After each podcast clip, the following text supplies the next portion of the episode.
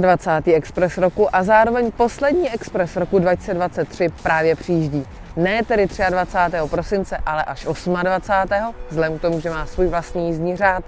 A jak nás tato značka upozorňuje, ten další bude až v roce 2024. My ale pojďme na ten dnešní.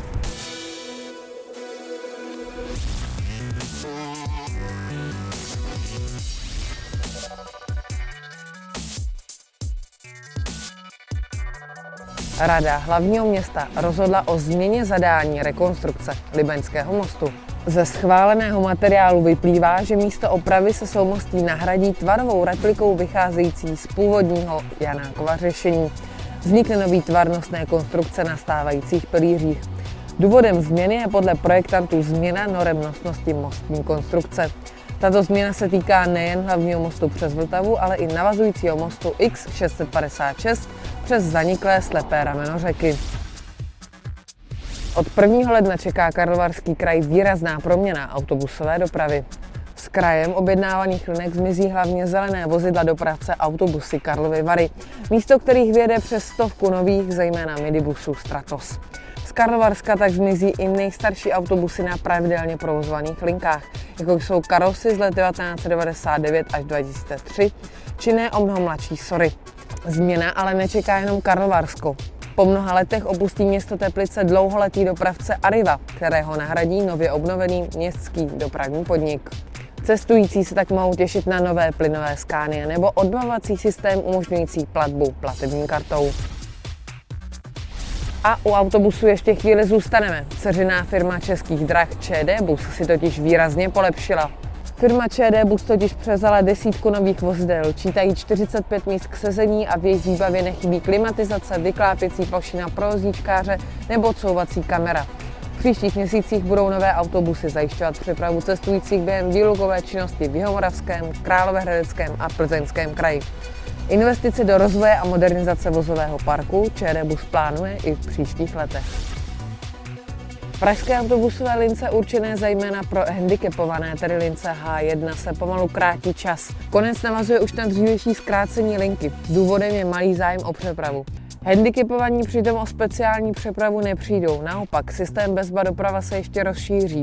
Do její flotily přibude dalších 8 vozů a její celkový počet se tak rozšíří na 43 vozidel.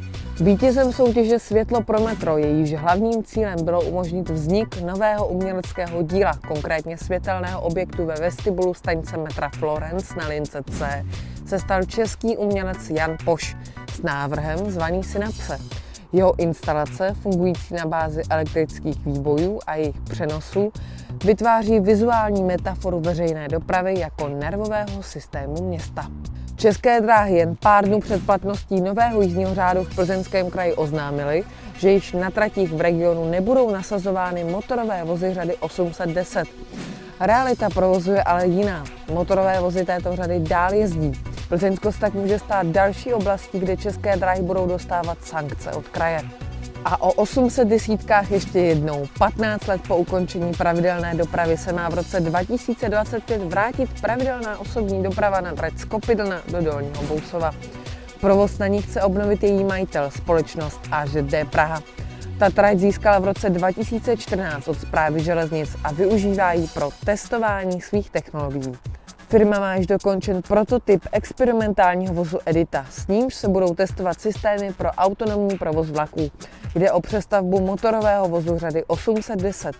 Dopravce je připravený do provozu i na vlastní komerční riziko. Jednotky City Elephant v pražské integrované dopravě čeká příští rok velká vizuální proměna. České dráhy začnou s jejich polepováním do nového barevného schématu PIT, tedy kombinace hlavně šedé a červené barvy. Proměna má současně lépe řešit problémy s vandaly, kteří ničí skříně jednotek spray s barvami. Akce se týká celkem 30 jednotek, vyplývá to ze zadávací dokumentace na profilu zadavatele. Odhadovaná cena je 49,5 milionu korun. Vítězná firma bude mít při instalaci vždy 7 dní na jednu jednotku řady 471. Dopravní podnik hlavního města Prahy učinil důležitý krok k přetnutí magistrály v Legerově ulici nad muzeem tramvajovými kolejemi. Aktuálně získal společné povolení, tedy územní rozhodnutí a stavební povolení pro napojení tratě. Jejíž zárodek leží od léta 2018 mezi dvěma budovami Národního muzea. Tím vznikne nad muzeem kolejový triangl. Akce souvisí se stavbou nové tramvajové trati na Václavském náměstí a plány přivést tramvaje před hlavní nádraží. Povolení je zatím nepravomocné. Cestující v Praze si nově mohou koupit časové kupóny na pražská pásma i v jízdenkových automatech v metru a na letišti. Potřebují k tomu fyzickou lítačku či inkartu jako nosič kupónu a bezkontaktní platební kartu k jeho zaplacení.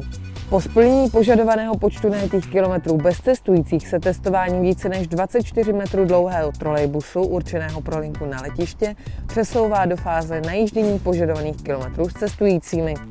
Své cestní můžete na zkrácené trase linky 58 z Palmovky na Trutnovskou. V průběhu ledna by navíc měl přibít i druhý takový vůz. I tentokrát věnujeme sekci víru k trvalým změnám. Konkrétně od 3. ledna roku 2024 dochází ke změnám linkového vedení v oblasti Řep, respektive Sobína, kde dojde ke zkrácení linky 164 a zavedení nové autobusové linky 214. Jejímž dopravcem se stane ČSAD MHD Kladno. Linka 193 mezi Poliklinikou Budějovickou a nemocnicí Krč pojede přes Brumovku a Kačerov. A připomínáme, že na Silvestra je provoz metra prodloužen, kdy poslední spoj odjíždí z konečné kolem 3 čtvrtě na dvě v noci. Od 10 večer jsou v provozu noční linky povrchové dopravy v posíleném intervalu a na nový rok začíná provoz denních linek až kolem 7 hodiny raní. A na závěr doplním, že v současné chvíli jsou mimo provoz oba dva pražské celoročně provozované přívozy. Důvodem je zvýšený průtok Vltavy Prahou. Tak doufáme, že nepřijdeme ani o tyto vánoční dekorace tady na Lihovaru a zároveň se tady v současné chvíli jako nejlepší překonání Vltavy jeví mosty. A když už jsme u těch mostů, tak si vás dovolím pozvat do divadla Kámen na 22. února, kde budeme promítat druhou sérii Tour de Mosty.